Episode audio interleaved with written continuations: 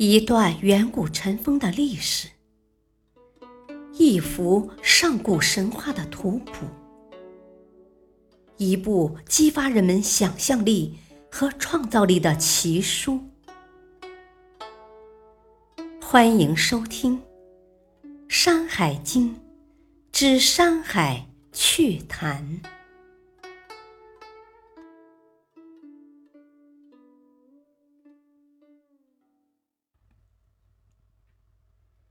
第一卷《西次二经》，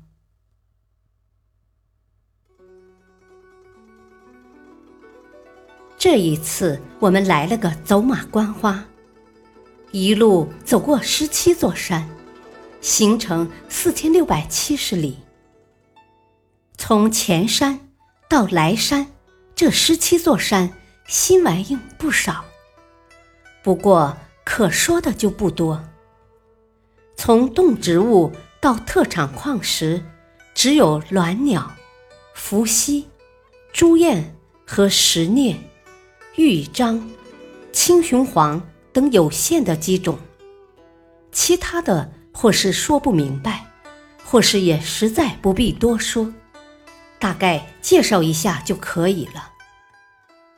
下面先来说说鸾鸟。前文南次三经已经介绍过，鸾鸟是凤凰一类的神鸟，翔鸟，大大的了不起。实际上，《说文解字》对“鸾”字的注释就说：“鸾，赤神灵之精也，赤色五彩，畸形，鸣中五音。”意思是鸾鸟。为赤色神灵的精气所化，五彩兼备而以红色为主，是一种样子像鸡的红色的鸟，鸣叫起来符合五音的音律。鸾的叫声好听，所谓七音如铃，鸾鸾然也。秦经，古代帝王的车架上所配的铃铛就叫鸾。即鸾铃。然而，鸾和铃其实并不是一种东西，而是三种，加上另一种羊，共是四种。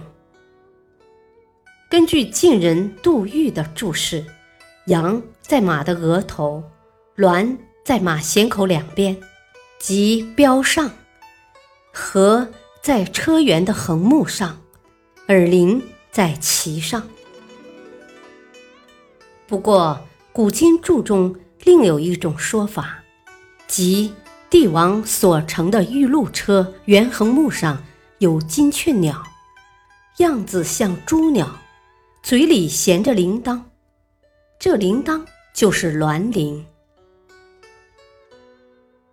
不论是玉鹿上的朱鸟，还是鸾与鹤。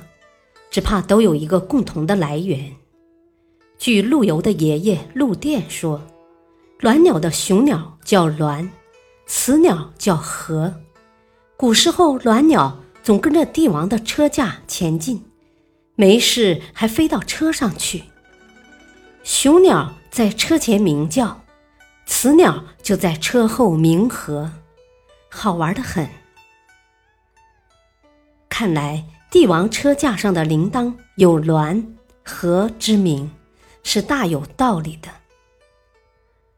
鸾鸟会跟着帝王飞，当然是因为帝王的德性好，把天下治理的太平安宁。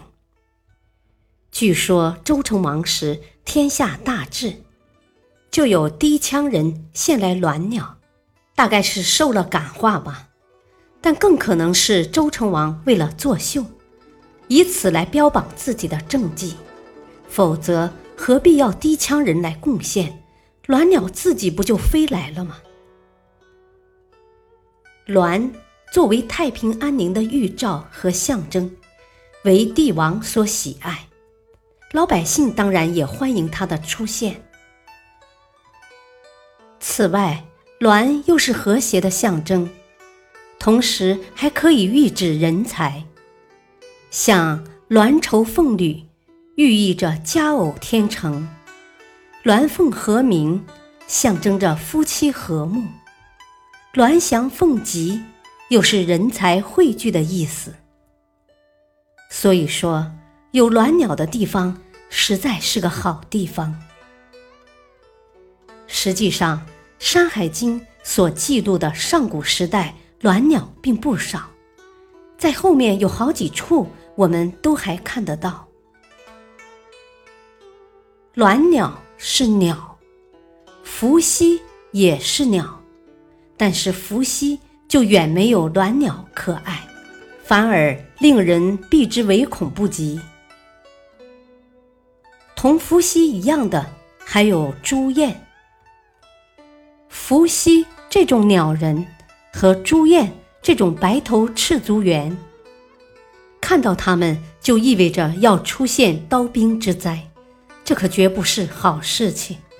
爱好和平的人们绝不会喜欢它们。鸟兽本不同类。但它们却有着相同的感应，看来天道并非虚妄。然而，要推想天道自然中的奥妙，又谈何容易？那冥冥中的安排，真让人难以猜测。和鸾鸟同出自女床山的一种矿石，就是石镍。石镍即今日的石墨。古称黑丹，又称黑石脂，既是燃料，又能用于书写，还能入药，可谓用途广泛。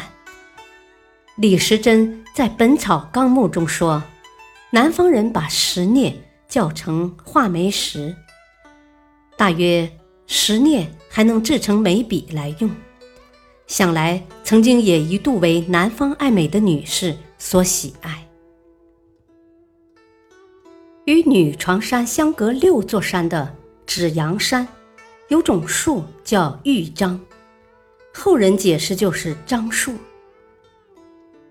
然而《神异经》却说，玉樟树不但高达千丈，唯有百丈，而且树枝上还有悬壶和黑猿，树下又站着九个拿着斧子的大力士。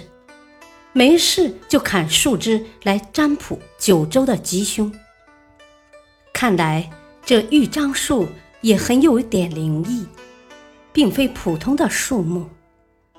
只是作为树，它也惨了点儿，要被人砍来砍去，经常遍体鳞伤。至于再隔一座山的青雄黄，实在不好说是一种。还是两种东西，历代注释家也都莫衷一是。雄黄本身是矿石，另外又有雌黄，也是矿石。古人以为雄黄出山之阳，雌黄出山之阴，因此有雌雄之分。和青雄黄一样说不清楚的。还有女床草，它不在女床山，却在鸟微山，也许是搬了家。而且，虽然有人说女床草即女长草，但女长草为何物，也没人说得清楚。罗罗也是，这种鸟能吃人，应该是很大的吧。却也没人知道它具体的样貌。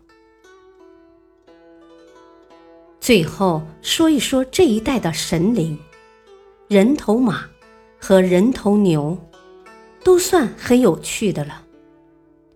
何况人头牛还多了条手臂，大概是专职拿着权杖的。从这两个形象很容易联想到牛头马面。然而。这二位是地府打工仔，地位和神灵差了很多。